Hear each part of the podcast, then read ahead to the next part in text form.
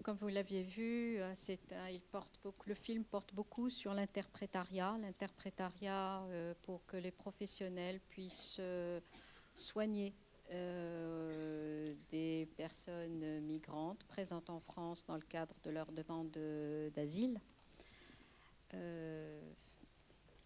je sais qu'il y a des professionnels de l'accompagnement de toutes sortes, des personnes qui sont dans le cadre de la santé, des, des formateurs, enfin tous les cas des professionnels qui sont dans l'accompagnement de ce public. Donc nous sommes, Gilles et moi, à disposition pour pouvoir répondre à, des questions. L'auteur euh, de ce film ne pouvait pas être là euh, aujourd'hui. Euh, c'est un de ses premiers films. Euh, très, euh, très marqué par l'accompagnement de, de, ce public-là, sur le besoin d'être compris. donc nous sommes prêts à répondre à des questions que vous vous posez sur l'interprétariat, sur la nécessité de... Oui? On va vous donner un micro. Donc Gilles et moi, on va essayer de nous départager.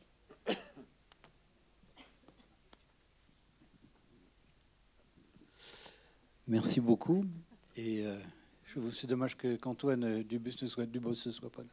Ne soit pas là. J'aurais pu le remercier pour euh, la dernière image, c'est-à-dire de nous montrer le, sourire de Mohamed. C'est euh, là, il n'y a pas besoin de traduction. Un sourire, ça, ça dit beaucoup. Donc ça marque l'espoir. Je voulais vous poser une question purement technique. Je n'ai pas compris euh, ce que ça voulait dire, le CNDA. Si vous pouviez éclairer ma lanterne de, profane.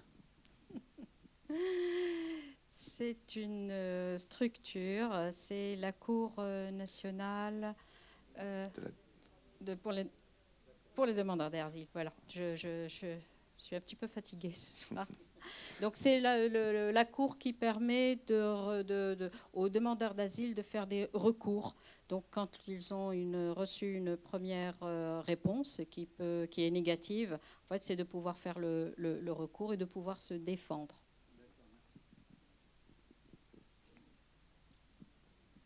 Bonjour. Euh, c'est dommage que le réalisateur du documentaire soit pas là. Euh, moi, je suis bénévole dans une association qui accompagne des mineurs non accompagnés euh, sur Angers et où je rencontre aussi des, majeurs. Je trouve que ce film, il est très fort dans le sens où il donne une parole à des personnes qui, dans une France comme aujourd'hui, sont très très peu entendues et trop peu. Et ce que je trouve très intéressant, c'est ce que je retrouve aussi sur le terrain ici, c'est que on demande à ces personnes-là euh, d'avoir une force mentale euh, que nous, on ne serait pas capable d'avoir, euh, avec des parcours, que ce soit dans leur pays pour arriver, et puis aussi en France, qui sont inimaginables. Nous, les jeunes, nous disent souvent que c'est plus dur finalement en France en arrivant et en voyant que ça ne marche pas que même dans le bateau, en Libye, etc. Je trouve que c'est quand même parlant. Et du coup, je me demande comment, en tant que professionnel, bénévole, etc., on peut faire pour les aider à aller mieux, sachant que je trouve que le film finit euh, comme ce que nous on voit. Euh, ce qui les aide pour euh, beaucoup, c'est l'obtention de leur papier.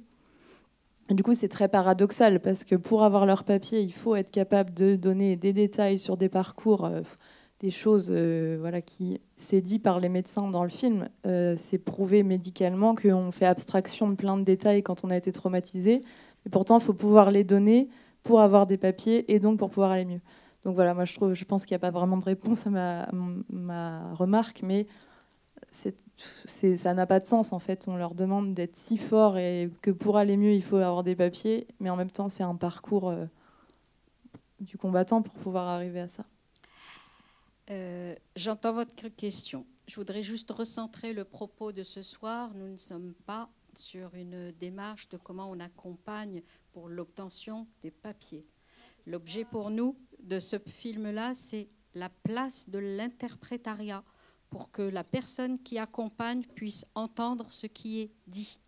Donc ce n'est pas que je ne veux pas répondre sur la question, euh, ce soir, nous, Aptira, on n'est pas sur l'accompagnement juridique du demandeur d'asile pour qu'il puisse obtenir un papier. Sinon, j'aurais demandé à des collègues, mes collègues euh, chargés d'information juridique, d'être là. Elles seraient beaucoup plus pertinentes dans leurs réponses. C'est juste pour recentrer le propos. Nous, ce qui nous intéresse ici dans le film, ce qui nous a euh, motivés pour passer ce film, c'est la place de l'interprète dans l'accompagnement que le, professionnel a à proposer, au, effectue avec le, demandeur d'asile. Donc je, vais peut-être décevoir, mais je voudrais quand même recentrer le propos parce que c'est vraiment la posture du, professionnel, la posture de l'interprétariat pour pouvoir euh, euh, répondre aux besoins du, euh, migrant qui est en face. Donc nous ne sommes pas, vous avez, c'est pas filmé à la SNDA, ça n'est pas filmé dans un tribunal, c'est filmé auprès d'un soignant. Ici, ici, ici, là. Oui, euh, moi j'avais deux, une question d'abord, euh, à savoir par curiosité, euh, comment est-ce que le réalisateur Antoine Dubo a réalisé euh, comment, dans le cadre d'une commande Ou bien, euh, enfin voilà, pourquoi, enfin qu'est-ce qui a donné lieu à ce, documentaire? Et euh, la remarque que j'aurais par rapport à l'interprétariat et, ce que je relève là de ce que je viens de voir, c'est effectivement qu'il y a une double, il y a comment une double, une double problématique. Je vois que pour un public migrant, il s'agit bien de, euh, comment, de donner à, expliquer, à voir euh, leurs difficultés et, comment à l'aide d'un interprète.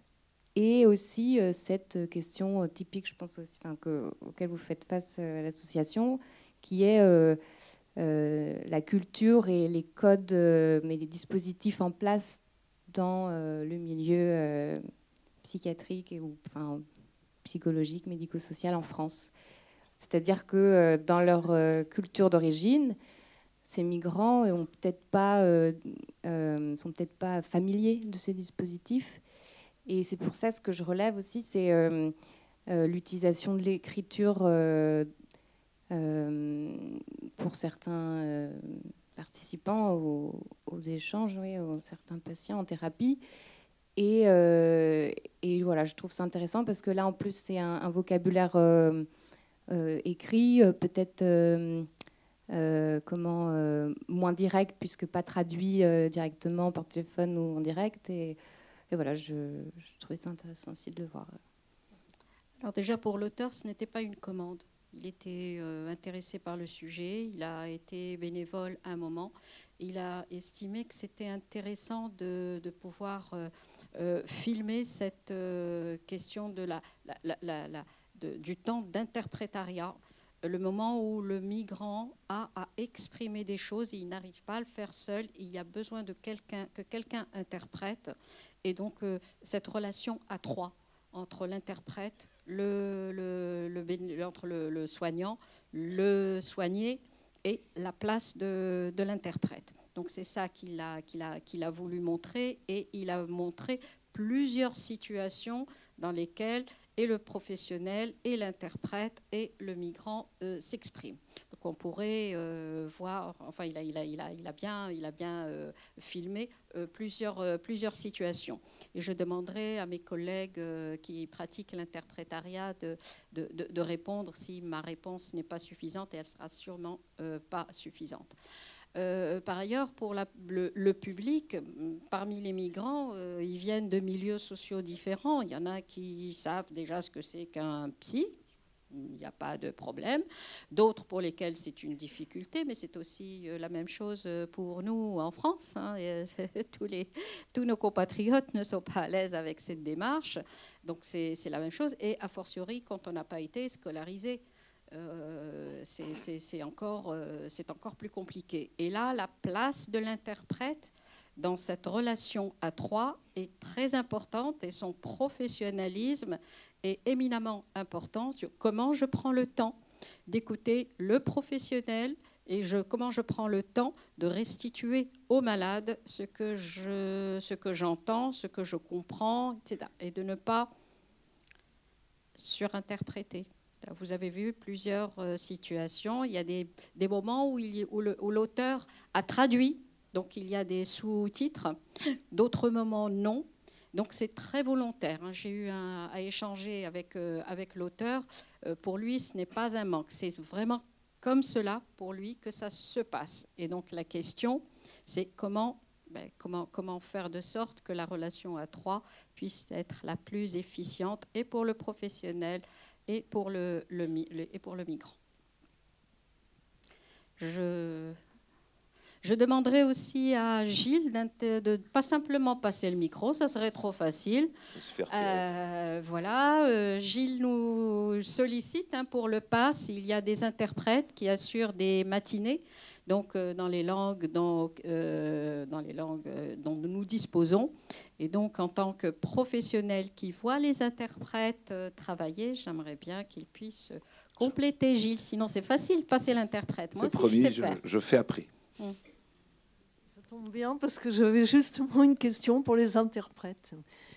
J'ai trouvé intéressant que le film montre des situations où il y a une interprète qui est, qui est là, qui est en présentiel, et puis les situations où ça passe par un téléphone.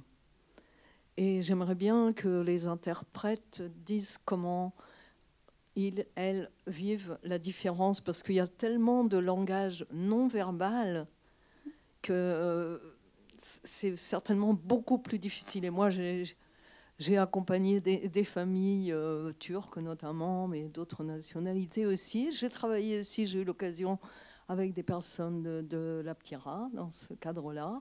Et j'ai toujours apprécié quand l'interprète est sur place, c'est plus facile. Eh bien, je vais vendre la mèche parce qu'il y a ma collègue Madame L'Enfant qui coordonne le dispositif. Je lui passerai le micro. Nous avons Monsieur Ahmad, qui est interprète arabophone. Je lui passerai aussi volontiers le micro. J'ai Monsieur Lomtadze. Je vous passerai le micro avec plaisir. Bonsoir. Et euh, je voulais attirer votre attention sur le titre de film, avec les mots des autres. C'est vrai, on attend euh, les récits des, souffrances, euh, des parcours, des migrants, des, situations très différentes. Et ça se traduit avec les mots des autres. Il y a plusieurs interprètes de différents niveaux. On remarque, puisqu'on on pratique ça et c'est notre métier, euh, les interprètes qui sont formés, qui, sont, euh, euh, qui respectent le cadre, et les autres qui n'ont pas. Notamment, il y a beaucoup de pertes dans la traduction par téléphone, par exemple. Euh, ce qu'on remarque aussi, dans aucun cas, il n'y a pas de présentation de l'interprète et, la manière dans laquelle l'entretien va se dérouler. Il avait les, présentations, par exemple, il avait un cas où il avait euh, l'assistante, non, c'était peut-être infirmière ou psychologue, elle s'est présentée, elle disait ce qu'elle faisait, mais elle n'a pas dit ce qu'elle faisait l'interprète, comment elle va traduire, à quel rythme, etc. Et, et c'est vrai que ça s'improvise un petit peu on voit que ça se débrouille. Et j'attire vraiment l'attention sur cette euh, notion de former les interprètes. Nous, à l'APTIRA, on a des temps d'analyse des pratiques, on reprend euh, le travail de l'interprète avec des situations et on aborde tous ces sujets-là pour que ça soit au mieux et au plus près. En tout cas, voilà, merci. Monsieur Ahmad, est-ce que vous compléterez? Je ne vous vois pas. Où êtes-vous qu'on vous passe le micro Il est parti D'accord. Monsieur Lomtadze. Ouais, voilà. Vous, je vous ai repéré. Merci. Euh, je voudrais attirer votre attention sur un euh, moment où il y avait une dame qui venait de Bangladesh.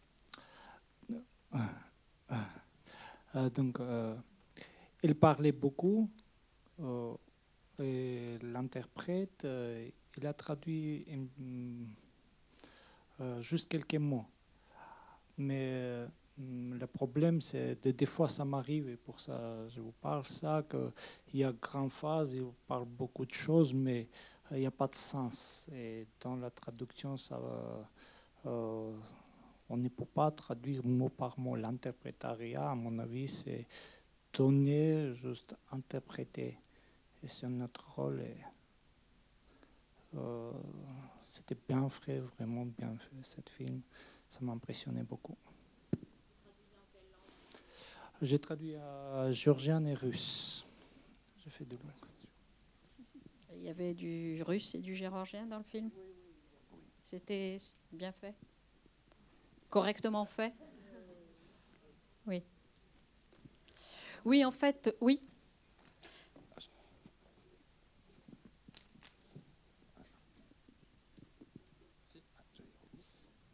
En fait, c'est pas trop une question, mais c'est pour dire que, enfin, pour, être, pour avoir travaillé au PASS un petit temps, en fait, je me rends compte que c'est compliqué parce que, euh, enfin, notre juste milieu entre, enfin, je trouve que c'est pas forcément euh, toujours pertinent de traduire mot pour mot parce que, comme dit Monsieur, il y a des choses qui sont pas des fois euh, possibles de traduire, enfin, selon les langues et qui est pas forcément utile. Mais en même temps, parfois, quand les gens traduisent la moitié de ce que les gens nous disent, c'est pas très rassurant et on se dit, attends, est-ce que l'interprétation a été, enfin toute façon, c'est le mot interprétariat, ça veut, tout dire, mais du coup, on peut, se, questionner en tant que pro est-ce que la personne a bien compris Est-ce que euh, le message a bien été reçu? Donc en fait, c'est toujours compliqué, je trouve, d'être dans ce juste milieu-là. Et enfin, je pense que ça ne va pas être simple toujours en tant qu'interprète, justement. Euh.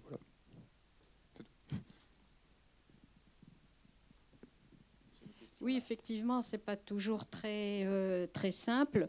Euh, l'idée pour nous à la l'Aptira, c'est que le professionnel reste toujours maître de l'entretien. L'interprète, il vient aider le professionnel à travailler, mais il n'est pas son collègue, il ne fait pas à sa place. Donc, comme disait Christina tout à l'heure, le besoin dès le départ, de poser le cadre, de dire qui on est, de présenter l'interprète, de dire ce qu'il va faire, de prendre parfois un petit temps avant que la, séance ne commence pour, euh, voilà, pour dire de quoi il s'agit, de fait de, par exemple, de ne pas laisser l'interprète seul avec la personne en attente, parce que si la personne sait que euh, c'est l'interprète et qu'elle euh, peut parler, ils vont commencer un entretien dont vous serez absent alors que c'est vous qui le menez. Et il y a besoin souvent qu'après l'interprétariat, après le temps d'interprétariat, il y a un temps de débriefing avec l'interprète pour que vous restiez en tant que professionnel toujours maître de la situation. Et ça, c'est pour ça que pour nous, cet interprétariat doit être fait par des professionnels qui, qui ont été formés et sensibilisés à ces temps-là pour ne pas faire à la, votre place et pour ne pas faire à la place non plus euh, de, la personne. Vous avez vu que le premier entretien, l'interprète avait déjà du mal avec le vocabulaire. traumatisme. Bon, je veux, ça c'est possible. Hein. Il y a des mots qui ne sont pas traduisibles en tant que tels. Mais au-delà de cela, il y a aussi un peu la compétence de l'interprète. Quand on va interpréter dans le cadre de, tout ce qui est psy, il y a besoin de connaître à minima le vocabulaire, de prendre le temps de, connaître le vocabulaire. Et si l'interprète ne connaît pas un mot, il doit pouvoir s'adresser à vous en tant que professionnel pour vous dire ce mot, je n'arrive pas à, le traduire. Ça peut arriver, hein, l'interprète, euh, vous savez, ils sont pas. Euh, euh, voilà, il, il peut ne pas avoir cette compétence-là, mais redemander au professionnel est-ce que d'expliquer le mot autrement.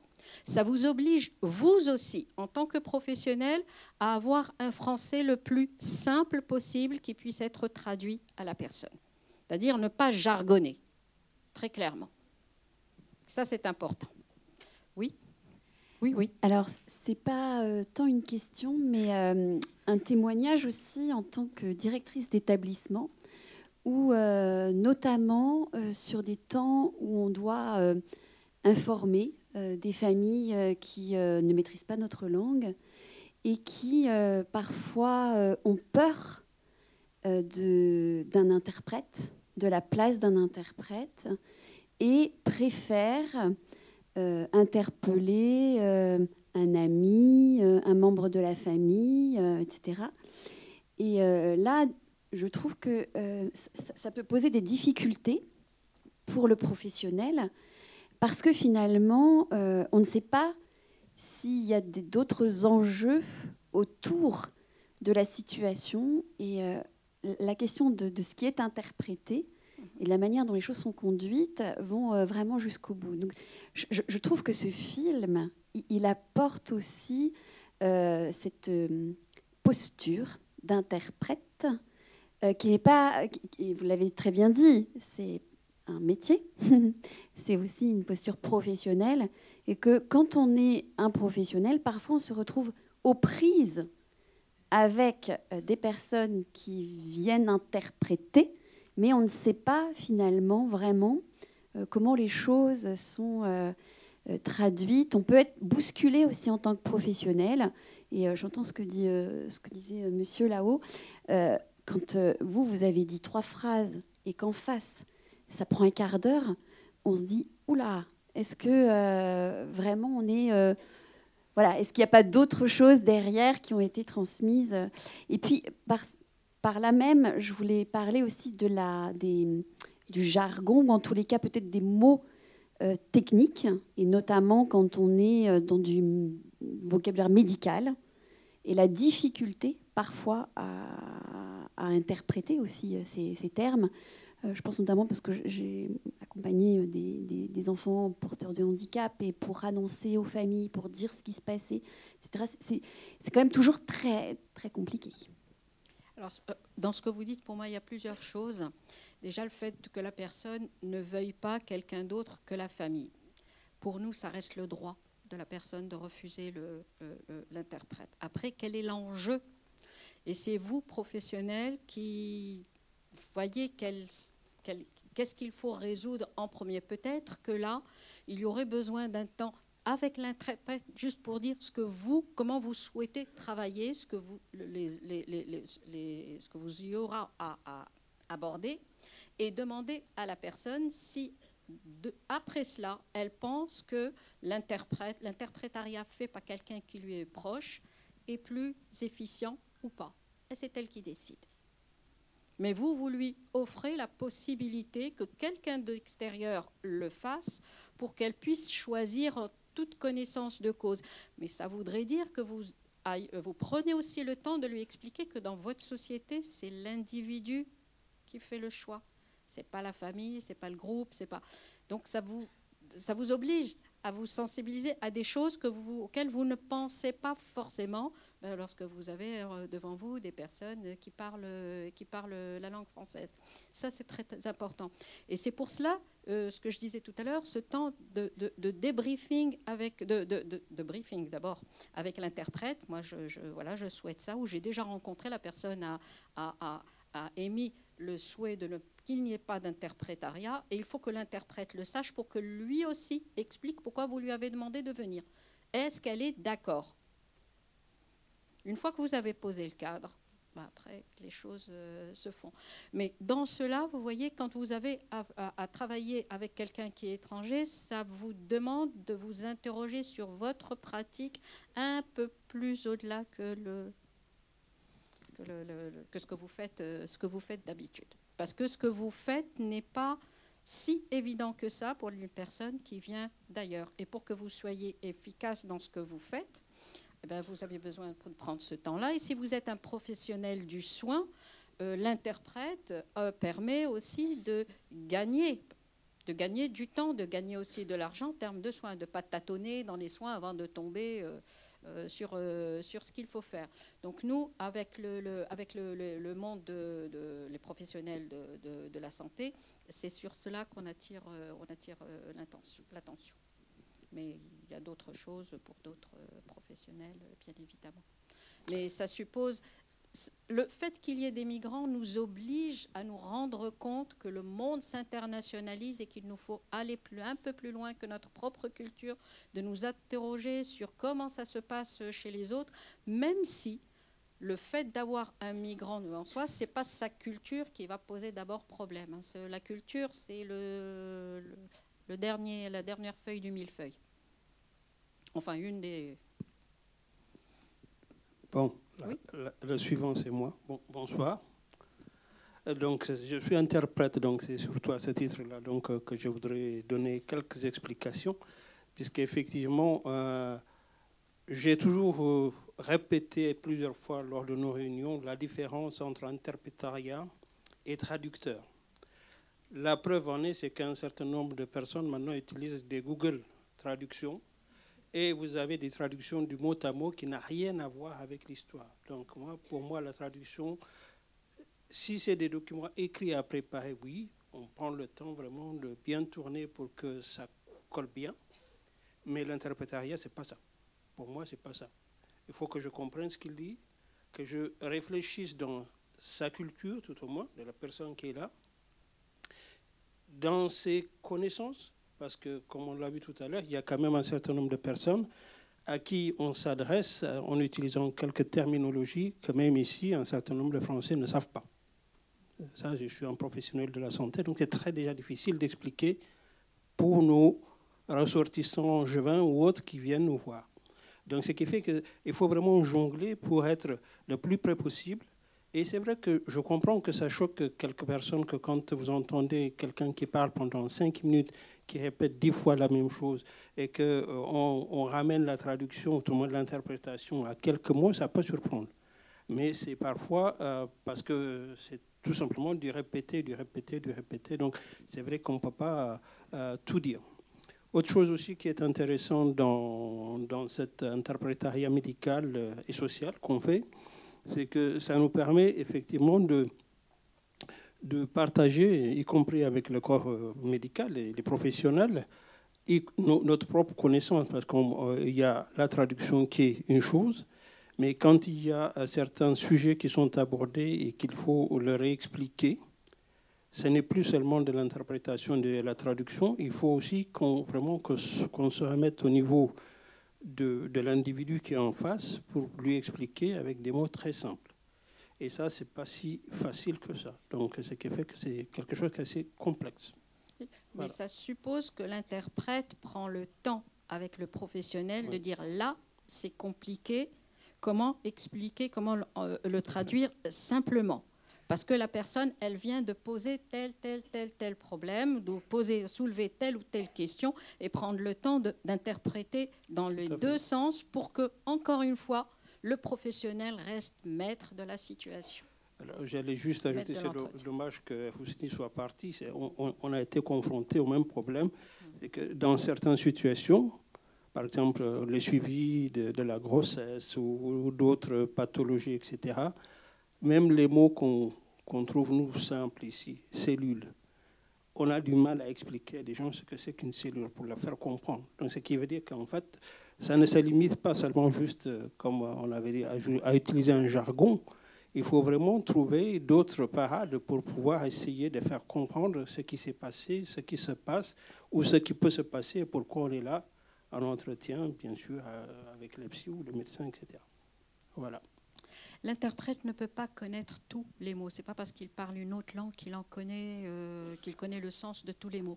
Si on pratiquait, pour ceux qui sont francophones, tous ceux qui pratiquent une deuxième langue et qui la parlent, ce n'est pas juste la lise, la parlent, euh, savent que cette difficulté existe et donc le besoin pour les professionnels de rester très, très, très, très clair. Toujours la traduction pour les nuls. J'aime bien cette expression parce qu'elle permet aux uns et aux autres de parler simplement.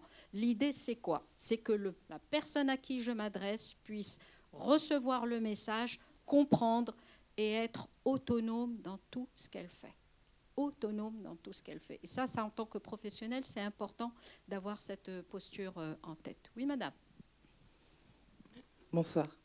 Euh, alors moi, je vais revenir. On travaille euh, donc avec des demandeurs d'asile et des personnes réfugiées. Et on est très souvent confronté, alors qu'on n'est pas du tout euh, professionnel de santé ou interprète, euh, à l'accompagnement euh, des personnes qui ont effectivement des, soucis de santé. ma question, c'était comment, comment vous financez en fait ces personnes qui font de l'interprétariat pour accompagner en fait le, les, publics qui en ont besoin. Sont salariés ou elles sont entrepreneurs en interprétariat. Ce ne sont pas des bénévoles. Voilà. travaille pas avec les bénévoles. non pas parce qu'on ne veut pas travailler avec les bénévoles, c'est pas le sujet, mais si on estime que c'est un travail qu'il faut le professionnaliser, donc les personnes doivent pouvoir se former pour ça. Alors, je suis entièrement d'accord avec vous. La question, c'était qu'on est tous euh, bien conscients des, euh, des problèmes hein, euh, liés donc, aux difficultés rencontrées par nos publics.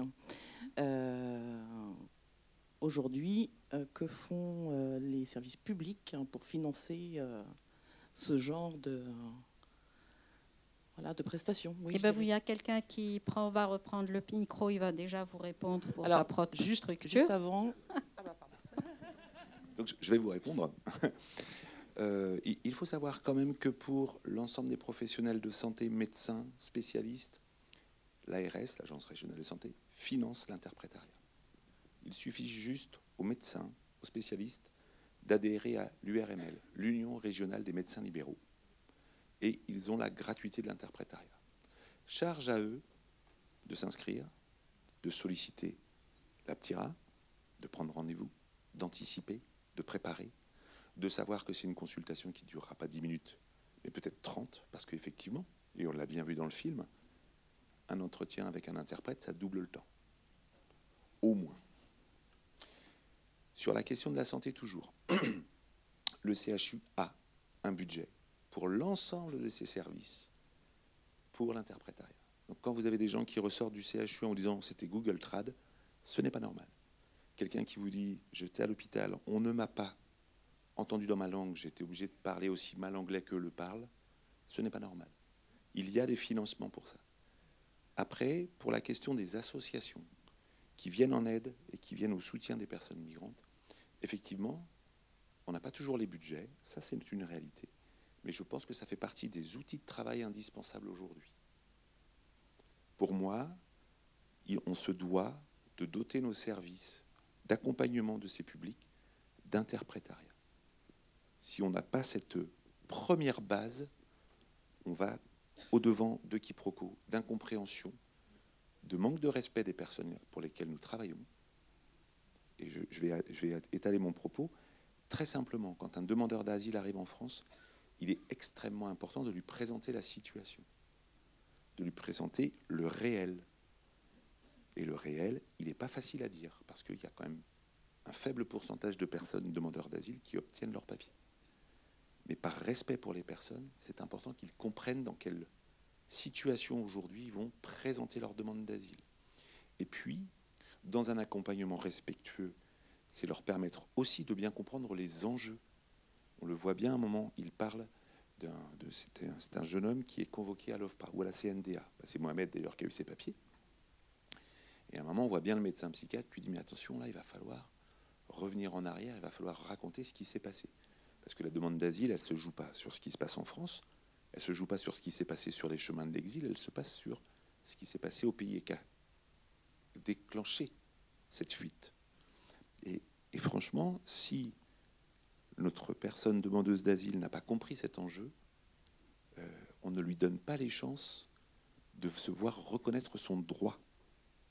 Alors après, je ne vais pas mettre en balance l'OFPRA, la CNDA, si c'est des, des, décisions qui leur appartiennent, mais en tout cas, il est de notre devoir de leur donner le maximum d'informations pour qu'ils puissent jouer au maximum la chance de la réussite, et donc de bien comprendre les enjeux. Voilà. En passant par leur langue bien entendu. Mais il faut aussi peut-être qu'à un moment, on se le dise. Et là, je vais reprendre des mots de Serap Müller. Serap Müller, c'est la ministre des Affaires étrangères du Land de Berlin. Donc, jeune femme d'origine euh, turque, qui a immigré, qui a appris l'allemand et qui aujourd'hui déclare très simplement le premier pilier de l'intégration, c'est l'apprentissage de la langue. Donc, oui, il faut aider les personnes migrantes à ce qu'on puisse bien se comprendre et qu'on puisse bien les accompagner et respecter leurs droits.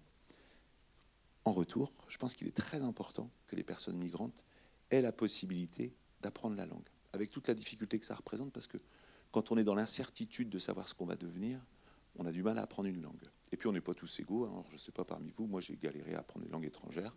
Peut-être qu'il y en a pour certains, ça a été naturel. Bon, voilà, on n'est pas, pas égaux non plus dans l'apprentissage. Mais voilà, il y a aussi cette dimension-là qui me paraît hyper importante. Une autre chose quand même pour l'interprétariat, il y a de gros besoins et c'est vrai que les financeurs disent ce n'est pas open bar. Euh, du coup, ça nous interroge, dans nos pratiques, parce qu'il y, a des, il y a des informations qui peuvent être données au public. Quand, lorsque, par exemple, nous avons des personnes qui parlent la même langue, il n'y a pas besoin d'avoir un interprète trois fois. Donc c'est à vous de vous dire, bon, telle, telle information, est-ce qu'elle peut faire l'objet d'une information collective? Ça vous oblige à travailler autrement. Vous avez l'interprète, mais l'information qui est donnée, elle est donnée à plusieurs personnes en même temps et traduite en même temps, ce qui, dit, ce qui euh, déclenche une dynamique dans le groupe et qui permet au groupe, chacun de là où il est, de pouvoir être euh, encore une fois, acteur et force de proposition par rapport à cela. Autant vous pouvez avoir à un moment besoin d'avoir un interprète parce que c'est un entretien individuel, autant pour certaines informations, pour certaines, vous pouvez pratique, passer par une information collective. Mais ça, ça vous demande à vous de travailler autrement. Et c'est pas toujours ça. Le problème n'est pas pour la, traduction euh, forcément que du côté de, la personne qui ne parle pas le français. C'est aussi à nous comment on s'organise pour pouvoir, euh, pour pouvoir disposer de l'interprétariat le plus possible. Donc je, je parle là d'information collective. Euh, ce peut être aussi de, de, de, de, choisir les moments. C'est-à-dire qu'au moment où vous rencontrez la personne, il y a besoin d'un diagnostic d'un temps où vous allez fouiller un petit peu plus l'entretien pour avoir des informations, etc., et, que la personne comprenne et pour travailler. Et puis à un autre moment, par exemple, quand c'est un, médecin, au moment d'un diagnostic, là, il a besoin de l'interprète, donc de voir l'interprète la, la, première fois qu'il voit le malade, et au moment du diagnostic. Et s'il y a d'autres moments entre-temps, peut-être que l'interprétariat n'est pas nécessaire. Mais ça nous demande, à nous professionnels, d'intégrer notre, dans notre pratique cet élément-là pour lequel, bah, c'est pas dans, à vous dire, c'est pas dans ma fiche de poste. Ben oui, c'est pas dans la fiche de poste, mais l'interprète, la personne que vous avez en face de vous, eh ben, il y a besoin de travailler avec elle autrement. Si vous voulez être efficiente ou efficient. Oui? Bonsoir, merci pour le film et pour euh, ce débat. Euh, moi, je travaille à l'association Quasar en tant que bénévole pour Quasar et le centre gay et lesbien sur Angers. Nous accompagnons euh, les demandeurs d'asile dans leur euh, parcours de demande. Voilà. Et ma question portait beaucoup plus sur la notion éthique ou sur la notion de confidentialité ou de respect de valeurs qu'il peut y avoir de part et d'autre et comment on s'assure que les, interprètes, effectivement, euh, ne soient pas dans des jugements de valeur, dans des appréciations, dans l'interprétariat, euh, par rapport à des choses qui pourraient froisser leurs propres valeurs à eux? Je, je, sais pas, je peux citer des exemples, être contre l'IVG, mais accompagner quelqu'un quand même dans le cadre de l'IVG ou, ou, dans d'autres problématiques, euh, même homophobes ou autres. Mais comment vous faites au jour d'aujourd'hui pour s'assurer de ce cadre, euh, de ce cadre-là Alors toujours dans la formation, parce que autant euh, la personne qui est allophone, voilà, euh, qui parle pas français, allophone a le droit de refuser l'interprète, autant l'interprète a aussi le droit de dire je n'interprète pas. Ça, c'est une situation que je, pour laquelle j'ai des difficultés. Je ne suis pas au clair avec, avec la problématique. C'est son droit. Il y a besoin juste de le savoir pour pouvoir le, le ou la remplacer pour l'interprète. Mais pour nous, c'est justement cette formation qui est donnée aux interprètes, c'est pour qu'ils réfléchissent aussi à ces questions de valeurs, comme vous dites, qui peuvent ne pas être les leurs et c'est tout à fait leur droit. Maintenant, comment ils, qu'est-ce qu'ils en font en tant que professionnels? Mais sur le plan de la conscience, ils ont le droit de dire je n'interprète pas. C'est important. Et ça permet de clarifier euh, la situation pour tout le monde et d'assurer cette confidentialité et ce respect pour euh, le, migrant qui est concerné euh, et qui a besoin de la traduction. Et c'est pour ça que pour nous, ça ne peut pas être du bénévolat. Déjà, dans la formation, ce n'est pas évident. Oui? Merci déjà pour avoir organisé cette soirée et, de passer ce, ce chouette documentaire. Euh, intervenant dans une structure d'accompagnement pour le public en demande d'asile. Euh, il y a certes la question du financement qu'on discute régulièrement avec les services de l'État, mais il y a aussi euh, une inégalité de moyens en fonction des territoires. Je pense que Christina vous en a peut-être déjà parlé. Mais c'est vrai que sur la place d'Angers, on a la chance de collaborer avec vous, d'autres interprètes également, mais avec des interprètes de la PTIRA euh, qui ont une formation de qualité. Et on intervient et, l'État recherche de plus en plus à ouvrir des places en milieu rural. Et du coup, ben, on n'a pas forcément accès au... on ne peut pas compter sur la même qualité de prestation de service puisqu'on n'a pas d'interprète qui puisse se déplacer euh, en dehors de, l'agglomération d'Angers. Et donc je fais partie des gens optimistes et qui, euh, qui ont envie de, pouvoir peut-être réfléchir à un APTIRA plus grand, en tout cas en champ de compétences sur le département, et envisager, je pense, alors j'ai pas le carnet de chèques euh, de la société, mais peut-être réfléchir, et c'est quelque chose qui est déjà aux prémices avec certains acteurs du Choletais notamment, de réfléchir à comment on peut, en dehors d'Angers, proposer quelque chose d'aussi euh, bonne qualité qu'à la Ptira et de s'assurer euh, bah, d'identifier des personnes qui pourraient devenir interprètes, être prêts à être formés, mais qui seraient peut-être au plus près des localités euh, en dehors d'Angers. Ça pose toujours le problème du financement, parce qu'en fait, avoir quelqu'un qui, qui, puisse se déplacer dans l'absolu, ça n'est pas le souci. Le souci, c'est qu'un déplacement, c'est un temps de travail. Alors déjà, si l'heure d'interprétariat est considérée comme étant chère, euh, aucune structure ne voudra payer deux heures, euh, une heure aller, une heure retour, plus l'heure d'interprétariat. Et c'est pour ça je dis, en ce qui vous concerne, ça peut être des temps collectifs. Il y a besoin d'instaurer d'abord des temps collectifs pour donner une information à un ensemble linguistique homogène pour qu'ensuite on puisse voir comment on travaille par ailleurs. J'ai pas de réponse, de réponse aujourd'hui, plus que celle-là.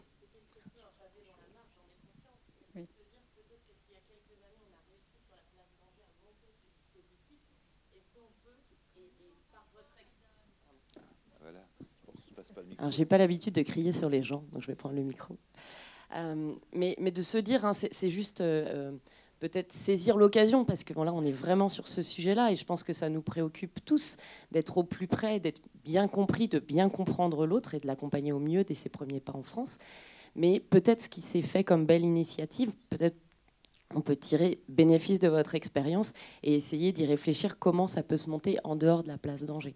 Parce que j'entends bien, euh, j'entends bien euh, euh, qu'on peut réadapter notre pratique de temps collectif, c'est déjà des choses qui sont en place, mais on a des besoins similaires que le public soit basé à Angers ou à Cholet. Et donc comment peut-être repérer des personnes qui auraient des compétences linguistiques mais qui nécessiteraient une formation, une formation pour devenir interprète et une formation pour agir comme le font l'ensemble des collaborateurs de, de l'APTIRA euh, de manière adaptée avec le briefing en interne, enfin au départ et autres. Donc euh, voilà. Je sais que vous avez cette expertise, donc je profite que vous soyez au devant de la scène pour vous demander un coup de main, euh, pour essayer de, voilà, de réfléchir, en tout cas, c'est déjà un premier pas, comment, comment peut-être faire grandir ça ailleurs? Merci Rachida. Donc on va faire appel aux oncles Qatari éventuellement pour oui, un chéquier. Je, je, renvoie l'ascenseur. Encore une fois, si le dispositif a pu être mis en place, c'est parce que beaucoup de professionnels, notamment de la santé, parce que ce sont eux qui sont, qui sont organisés, puis je... je te vois et je pense à toi, Sophie, euh, quand tu étais dans l'association Aide, il y a eu le CHU, il y a eu le service santé de la ville d'Angers. S'il a pu se mettre en place, encore une fois, ce n'est pas parce que Madame Coiffard est là que je vais lui, voilà, lui passer un peu de, un coup de brosse dans le dos, mais c'est une réalité. La ville d'Angers nous a soutenus. Elle était la seule à soutenir. Lorsqu'on posait la question de l'interprétariat sur Cholet, on nous dit qu'il n'y a pas de besoin sur Cholet. Et jusqu'à présent, voilà, la commune nous dit il n'y a, a pas de besoin, je n'interprète pas. Donc qu'est-ce qu'il nous reste? Il nous reste l'État quand il peut financer. Ça n'est pas, euh, voilà, il le, le fait plus. Donc c'est les prestations. Du coup, ça vous revient à vous quand vous mettez en place des actions en direction des migrants. Il faudra prévoir un budget pour l'interprétariat. Si vous ne le prévoyez pas, ben, ça ne peut pas se passer. Maintenant, la, la question, c'est que le financeur va dire mais c'est un luxe. Non, c'est pas un luxe. Mais c'est à vous d'argumenter en quoi ça n'est pas un luxe d'avoir de, l'interprétariat. Ce n'est pas qu'une question de droit. Moi, je pense que c'est comme pour la discrimination. Si vous dites les pauvres, ils sont discriminés, etc., ça passait pas. il a fallu trouver un argumentaire auprès des employeurs, auprès de, pour dire en quoi on est gagnant-gagnant. Il fallait trouver le gagnant-gagnant. Donc, dans votre argumentaire, quand vous cherchez des subventions, il faudra trouver le gagnant-gagnant qui, fera sourire le financeur euh, et qui vous financera. Ça, c'est clair. Sinon, effectivement, il y a l'interprétariat par téléphone. Moi, je pense que c'est déjà bien. C'est mieux, c'est mieux, c'est mieux. Voilà, c'est- mieux que rien. Mais dans tout cela, il y a, ça nous réinterroge nous dans notre travail, parce que quand on reçoit un- une personne qui parle la langue, on est dans une relation duel. Lorsqu'on reçoit une- il y a un interprète, il faut savoir travailler à trois. Il faut pouvoir travailler à trois euh, le plus efficacement possible. Et encore une fois, pensez, chers collègues, aux informations collectives qui vont pouvoir faciliter un tas de choses. Ça, c'est possible. Et lorsque vous déplacez une personne pour un interprète pour 4, 5, 6 personnes, ben, vous avez rentabilisé votre interprétariat, puisqu'il faut parler aussi comme ça. Oui, moi je voulais revenir sur la question de, de la santé mentale, euh, parce que c'est voilà, les, les semaines d'infos. Euh, en me demandant, je- j'entendais les interprètes dire euh, qu'ils voulaient, mettre du sens au discours de la personne, et je me posais la, question de la difficulté à mettre du sens là où des fois il n'y en a pas dans le discours, où la, personne peut exprimer un délire, des propos incohérents, notamment le vécu d'un traumatisme et comment on peut transmettre quand même dans l'interprétariat ce vécu-là. Alors ça, c'est une belle question pour mes collègues interprètes. Christina? Enfin, tous ceux qui ont pratiqué l'interprétariat en psychiatrie, en psy, parce que tous ne l'ont pas fait. Et je passe le micro.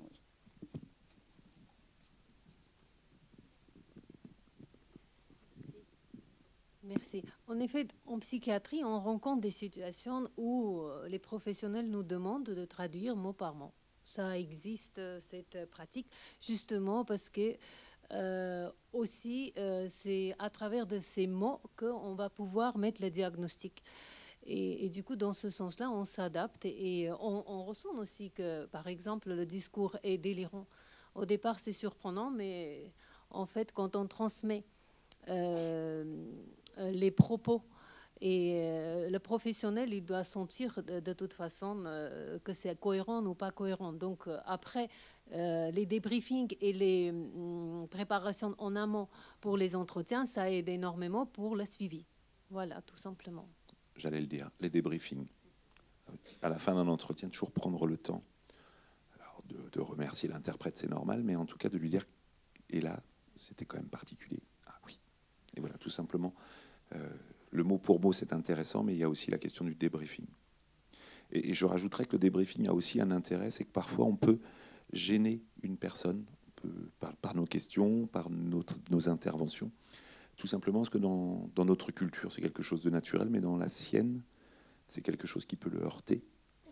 Et euh, le débriefing, en tout cas, peut nous permettre à certains moments de se dire que l'interprète puisse nous dire attention là, dans sa culture, euh, il y avait quelque chose de particulier et vous l'avez un peu mis mal à l'aise. Donc, ce qui peut nous permettre après de faire attention et d'apprendre avec l'aide des interprètes. Euh, par rapport au mot pour mot, ce que vous disiez, en fait, c'est en fait moi ma question de base, c'est de me dire justement, je comprends, enfin, je comprends pas en fait l'intérêt justement parfois de se dire on va pas tout traduire et euh, interpréter ce qui, euh, ce qui nous paraît pertinent, parce que selon moi, peu importe la situation, qu'il y ait des problèmes psychiatriques ou pas, enfin peu importe, en fait, même si les gens répètent plusieurs fois le même mot, en fait, ça veut pas rien dire de répéter plusieurs fois le même mot, et je me dis, pour moi, on, de- on devrait dans les faits traduire à chaque fois mot pour mot, même si ça nous paraît, enfin peut-être que je me trompe, mais moi, je, enfin, je, j'arrive pas à avoir le sens de ne pas traduire mot pour mot littéralement. Si le but c'est de transmettre un message, pour moi, on, dev- on devrait essayer d'interpréter le moins possible, justement. Enfin voilà, Euh, du coup, je me questionne encore sur ce, truc-là, en fait. Merci. Si on peut justement euh, parler et traduire mot par mot, on peut même dire aux professionnels qu'on cite. Voilà. Je ne comprends pas le sens. Je vous cite mot pour mot ce qu'on vient de me dire. Donc on peut aussi dire comme ça directement. Je cite et là c'est vraiment mot pour mot directement. Ça, ça doit dépendre des situations pour moi. C'est-à-dire qu'il y a des situations où l'objet de l'entretien va être effectivement d'être dans une, une, précision de langage très forte. Et je pense que sur un entretien psy, on, va, les mots ont leur importance, tous les mots, même les mots qui n'ont pas de sens avec les autres mots. Et inversement, sur d'autres entretiens qu'on va pouvoir mener, euh, l'interprétariat sera nécessaire parce qu'il il, nécessitera, c'est ce que nous disait le monsieur, euh, en quelque sorte de traduire, d'acculturer la chose qu'il y a à, transmettre. J'ai l'impression que par facilité et par budget aussi, on a quand même beaucoup recours au téléphone. Et dans le reportage, ça, c'est flagrant. La, femme euh, du Bangladesh, l'interprète au téléphone ne voit pas que la femme est en, en incapacité sur le moment de lui répondre et se parler. Euh, il fait sourire dans le sens où lui, euh, il peut pas savoir, le pauvre, que là, il lui demande quelque chose qui est impossible parce que on sait bien qu'il y a énormément de choses qui passent par le non-verbal. Et en tant qu'interprète, comment, malgré le fait que vous soyez qu'au téléphone, vous pouvez euh, vous sentir suffisamment légitime et à l'aise aussi pour, enfin, pour interpréter du coup, alors qu'il vous manque quand même toute une partie bah, du réel, du contact avec la personne, de, tout ce qu'elle peut euh, retranscrire euh, sans que vous la voyez. Euh,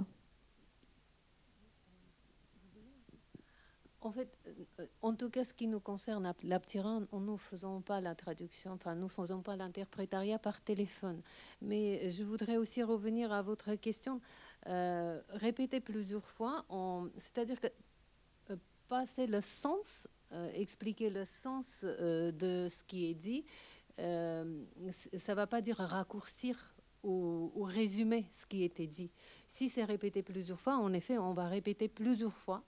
Et oui, et on va dire que c'est répété ou, voilà, ça tourne en boucle, mais on va pas raccourcir, on va pas faire un, résumé de ce qu'on a attendu. Non, mais on va être au plus fidèle du texte mais on va, en effet, on va, c'est le sens qu'on va traduire en fait. Et, d'un point de vue budgétaire, c'est une fausse idée de penser que le téléphone est moins cher que la présence physique. Le téléphone est beaucoup plus cher que l'interprétariat physique sur place. Donc ne vous en privez pas. Une heure d'Aptira, ça coûte un quart d'heure d'ISM. Euh, dans ce que vous dites, c'est aussi votre posture professionnelle. C'est-à-dire que si vous entendez la personne répéter plusieurs fois, ça devrait vous interroger. Parce que pour vous, ben, pourquoi elle répète? Est-ce qu'elle peut m'expliquer? Oui, ben, voilà, donc euh, il, faut, il, faut, il faut pouvoir répéter. Encore une fois, c'est vous qui êtes maître de la situation. Dans, dans ce que vous me dites, euh, Madame, euh, dans l'interprétariat téléphonique, celui qui interprète par téléphone ne voit pas les gestes, etc.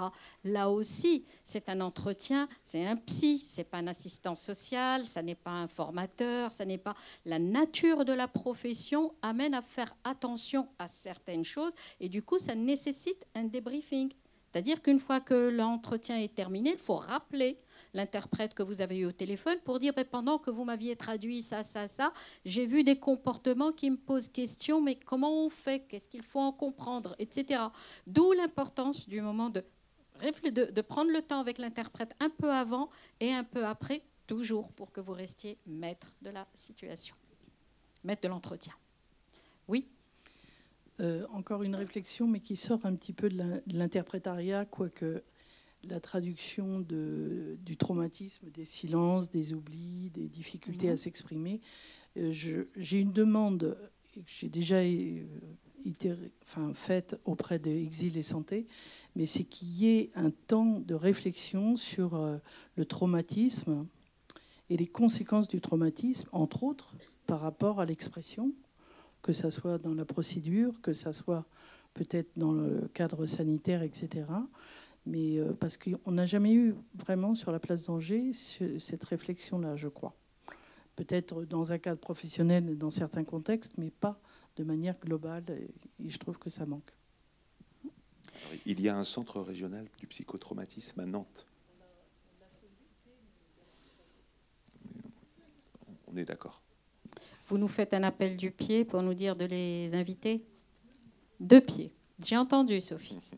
Moi, je voudrais juste passer le micro un peu avant qu'elle ne parte à Madame Essonneau, euh, qui travaille avec nous, et j'aurais voulu euh, bah, qu'elle nous dise un petit peu un, mot de là où elle est, puisqu'elle s'occupe d'analyse de la pratique. donc je vous laisse le micro. Et merci d'être là. Merci Rachida. Euh, effectivement, merci pour ce beau documentaire qui, pour ma part, m'a vraiment euh, permis de concrétiser, de revivre un petit peu ce qu'on peut euh, vivre régulièrement dans les rencontres avec les interprètes, donc lors de ces temps d'analyse de pratique. Ce que je, retiens, c'est vraiment ce, cette complexité de façon générale dans la rencontre encore plus lorsqu'on rencontre donc des personnes qui sont traversées par des traumatismes, comme on a dit, avec des enjeux euh, transculturels importants. Ce que je retiens, euh, c'est aussi que la mise en sens, bien sûr, euh, elle n'appartient pas qu'à l'interprète. C'est une mise en sens qui appartient à l'interprète, aux professionnels et à tous ceux qui sont là et qui restent davantage du côté du professionnel. Cette mise en sens euh, peut se faire donc effectivement dans l'après-coup, mais je, tiens vraiment à repréciser euh, qu'il y a aussi un besoin euh, de reprendre après le débriefing. Et c'est ce qu'on fait au sein de la PTIRA, en fait, lors des temps d'analyse des pratiques, de reprendre en fait tous ces éléments, tout ce qui se passe aussi du côté de l'interprète, c'est-à-dire que là, on a pu voir toute la charge émotionnelle du côté de, des personnes euh, accompagnées, mais euh, l'interprète qui est là, il reçoit aussi cette charge émotionnelle.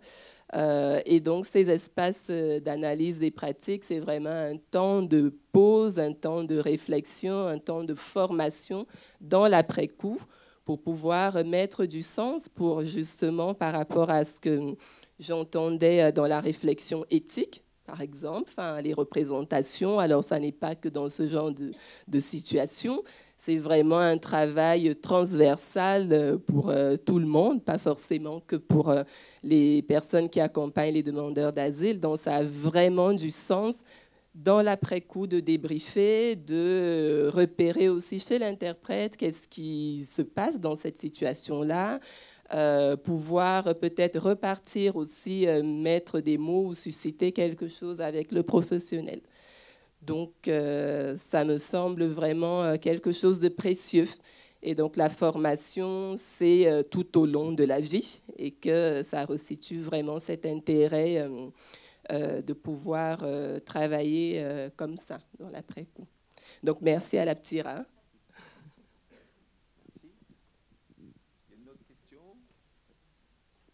Oui, euh, je me posais la question, est-ce que vous disiez que le professionnel était maître de l'entretien Doit rester maître. Doit rester maître de l'entretien, mais peut-être que, euh, en, réfléchissant, je me dis que c'est une situation qui n'est pas forcément confortable pour le professionnel, euh, un entretien avec interprétariat, et qu'on forme les interprètes en santé, mais peut-être qu'on ne forme pas forcément les professionnels de santé à l'interprétariat. C'est vrai que les, professionnels de santé trouvent que c'est très très lourd pour eux euh, de prendre le temps du, de, recevoir l'interprète, de prendre le temps du débriefing, etc. Ça n'est pas, ils sont pas prêts pour ça, ils sont pas. Euh, euh, mais c'est un passage obligé déjà euh, le fait qu'il y euh, euh, qu'ils, reçoivent du public étranger, que l'interprète leur demande d'avoir un langage le plus simple possible, finalement, ça arrange tout le monde parce qu'il n'y a pas besoin de jargonner pour expliquer un, diagnostic, donc ça rend, ça rend service. Mais oui, ça demande un travail. Ça demande un travail. mais c'est peut-être aussi que nous prenions collectivement en réalité le fait que nous sommes dans un monde où les gens circulent et qu'on aura forcément dans sa pratique professionnelle à un moment ou un autre, quelle que soit sa pratique, à, travailler avec un étranger dont on ne comprend pas la langue. Mais c'est oui. C'est des, des, des, sont des formations. Après, c'est à vous, de là où vous êtes, de demander ces formations. Elles existent. Euh, elles existent. Et, puis c'est à nous qui intervenons aussi parfois dans les, dans les instituts de formation de parler de cette réalité qui, qui existe. Euh, on peut faire un parallèle avec euh, l'avènement de l'informatique dans toutes nos pratiques. Euh, il y a 40 ans, on ne se posait pas la question de l'ordinateur. Aujourd'hui, qui bosse sans ordinateur? Je crois qu'il faut, qu'aussi on, sans, nommer que les interprètes sont des outils, mais en tout cas, on a besoin de travailler avec cette nouvelle façon de faire. Juste pour prolonger la, réflexion qu'on avait avec mon collègue, donc j'entends qu'il y a des formations qui existent, mais ce que j'entendais dans votre présentation et les échanges avec les, les, interprètes et l'équipe de Christina tout à l'heure, c'est que vous-même, localement, vous avez identifié vraiment des préalables et des points de vigilance euh, qui sont récurrents et qui sont assez euh, simples finalement à préciser pour que des professionnels puissent se préparer eux-mêmes au travail avec l'interprète et avoir en tête les écueils à éviter, les petits trucs. Voilà. Vous disiez que ces formations, elles existaient, mais est-ce que vous, vous la dispenseriez euh, localement? Est-ce que c'est quelque chose que vous proposez déjà? En tout cas, on n'avait pas ça, nous, en tête et on se dit bah, peut-être que c'est des choses à, s'assurer que c'est référencé euh, comme une, offre possible euh, bah, auprès des soignants, auprès de nos collègues travailleurs sociaux. Oui. Y a des formations à l'interculturalité faites par l'université. Voilà, nous, nous à la Ptira, c'est une journée de sensibilisation. Vraiment une journée de sensibilisation, ça n'est pas de la formation. Euh, ce que l'on propose n'est pas au RNCP. Votre euh, compte formation ne pourra pas le prendre en charge. Nous, c'est plus juste ce temps de, sensibilisation. Mais il faudrait aller au-delà de la sensibilisation euh, parce que en fonction des professions, il y a des points de, il y a des points euh, des façons de travailler qui doivent être prises en, compte. Il y a eu un DU interculturalité à l'université ici. Je ne sais pas, peut-être qu'il existe encore, je, ne sais pas. Donc ça c'est euh, ça c'est important. En tous les cas, nous les formateurs, nous sommes organisés. C'est pas que la Ptira. La Ptira est dans un réseau, un réseau national avec ISM Paris, ISM Lyon, ISM. D'ailleurs, quand vous téléphonez à ISM Paris, c'est des collègues ISM Paris, mais il n'y a pas que Paris c'est du téléphone. Il y a Lyon, il y a Strasbourg, euh, il, y a, Toulouse euh, qui font du très très bon. C'est le même travail. Euh, notre réseau, c'est pour amener à comment à qualifier la formation de formateur, qu'elle soit prise en charge, que l'information soit inscrite au RNCP. Voilà, c'est ce à quoi aujourd'hui on travaille, mais pour les, pour les interprètes. Là, pour, pour vous, c'est travailler en situation interculturelle. Donc, à, votre niveau, à mon sens, ça doit être l'université qui doit proposer quelque chose d'un peu plus, euh, voilà, plus, plus, plus costaud, plus, euh, voilà, qui répondent à vos, à vos besoins, pas simplement avec des intervenants euh, je dirais, qui vont faire un cours euh, magistral, mais des professionnels qui vont faire part aussi de leur, euh, de leur, de leur expérience. Parce que l'interculturalité, encore une fois, pour nous, ça n'est pas qu'avec un étranger. Lorsqu'on doit travailler en psy avec des publics qui sont, voilà, qui n'ont pas fait bac plus 15, bac plus 75, tout ce que vous voulez, il y a une démarche qui n'est pas, qui n'est pas, qui n'est, n'est pas simple. Donc, on n'est pas du même milieu social, on n'est pas de. Donc il faut déjà être sensible à ça. À mon sens, quand on est déjà sensible à ça, on fait attention à beaucoup de choses. Je vous rejoins évidemment là-dessus, mais c'est vrai que j'étais peut-être sur un, niveau infra, c'est-à-dire l'interculturalité. Enfin, on est complètement d'accord, on se rejoint par rapport à ça, mais vraiment sur euh, les, spécificités liées à l'entretien.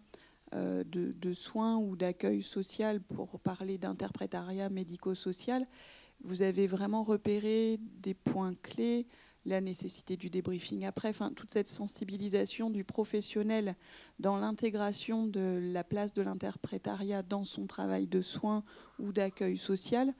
Euh, c'est peut-être sans aller jusqu'à la question de l'interculturalité, et parfois on peut même avoir eu cette formation-là, mais pas forcément être, euh, avoir pensé tous ces petits détails que vous, vous avez appris, repérés euh, à travers ces expériences avec des soignants ou des accueillants, euh, et qui, pourraient peut-être être condensés dans une, formation qui permette au moins euh, voilà, d'identifier les, même ces enjeux, par exemple, que, auxquels les professionnels vont être confrontés sur la question de faire un choix, parce que peut-être ils ne pourront pas recourir à l'interprétariat sur tous les temps de l'accompagnement, mais vous, vous avez repéré des temps clés où ça sera peut-être plus important. Enfin, toutes ces petites subtilités-là que vous avez identifiées, qui à mon sens doivent être certainement récurrentes, qu'on peut retrouver dans l'ensemble de, ces situations d'interprétariat en soins ou en accueil social, peut-être ça pourrait faire l'objet d'une micro-formation, vraiment juste sur la question de le temps d'entretien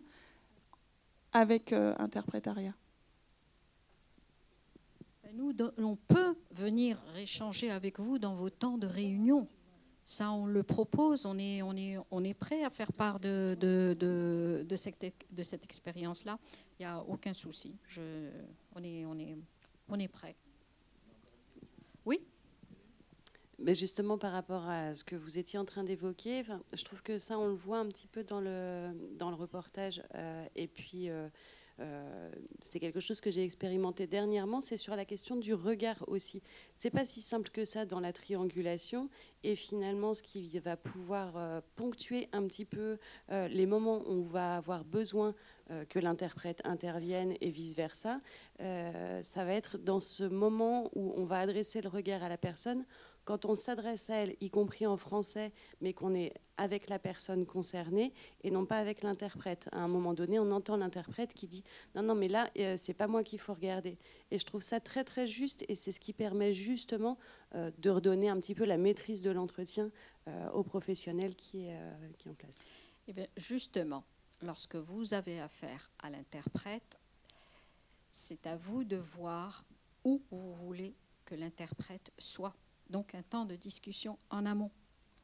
Encore une fois, vous avez besoin de l'interprète pour pouvoir travailler avec toujours cette idée que l'usager que vous avez ou le patient que vous avez devant vous, il doit entendre et être autonome le plus rapidement possible. Moi, je, lis ces deux choses-là. À partir du moment où on les a à l'esprit, ça facilite ça permet à la posture d'être la juste posture pour les uns et les autres. En psychiatrie, vous n'allez peut-être pas mettre en place, enfin l'interprète ne va pas être au même endroit que si c'était un enseignant qui demandait l'interprétariat ou c'est une assistante sociale, etc. Donc selon la profession, il y a besoin que chaque profession se dise si j'ai besoin d'un interprète, où est-ce que ça serait le plus judicieux? Qu'on travaille ensemble à ça, il n'y a pas de souci. Et on insiste, nous, par exemple, à, la PTIRA pour que les interprètes ne puissent pas être des interprètes qui interviennent au commissariat, etc. Tout simplement parce que nous avons une spécificité, c'est la permanence juridique où les gens viennent nous déposer des choses pour qu'on puisse les informer. On a besoin qu'ils soient à l'aise pour nous donner les informations. Donc pour nous, les interprètes, il ne faut pas qu'ils aillent dans ces, euh, ces, endroits et on n'intraduit pas ni pour le commissariat, ni pour le, ni pour le, le, palais de justice. Pardon? Quelles ressources? Ils ont des interprètes assermentés. Ah, ah oui. Le commissariat, la justice ont des interprètes assermentés qu'il faut intervenir. Au tribunal, en tous les cas, il faut qu'ils soient assermentés. Donc voilà, c'était pour répondre à la question des valeurs, de l'éthique. Donc c'est quelque chose auquel on fait, nous, attention à, la base. Mais on n'aurait pas une permanence juridique, euh, probablement que ça serait moins facile. Et puis on est une petite ville on une petite ville, là, euh, il y a de fortes chances que l'interprète euh, et puis la personne pour laquelle il a interprété se voient. Il y a de fortes chances qu'ils puissent se connaître parce qu'ils viennent du même pays, la même langue. Il y a de fortes chances que euh, s'ils ne sont pas du même bord politiquement, eh bien que ça se ressente. Et ça, l'interprète le sait, il est formé pour ça. Ici, ça peut poser ce problème, vous nous le dites, il n'y a pas de souci. Parce que de toute façon, si vous ne le dites pas, dans l'interprétariat, ça se saura, ça revient à, notre oreille, et là, on ne pourra plus travailler avec vous. Ça, c'est très clair. J'ai l'impression qu'il n'y a plus de questions. Ah bah c'est très bien, c'est bon. En tous les cas, merci, euh, merci à vous. Et puis, euh, nous sommes à votre disposition dans nos compétences. Merci Gilles. Merci Rachida, c'était un plaisir. Merci à tous, excellente soirée. Euh, n'oubliez pas que demain c'est vendredi, il faut quand même continuer. Le week-end c'est après.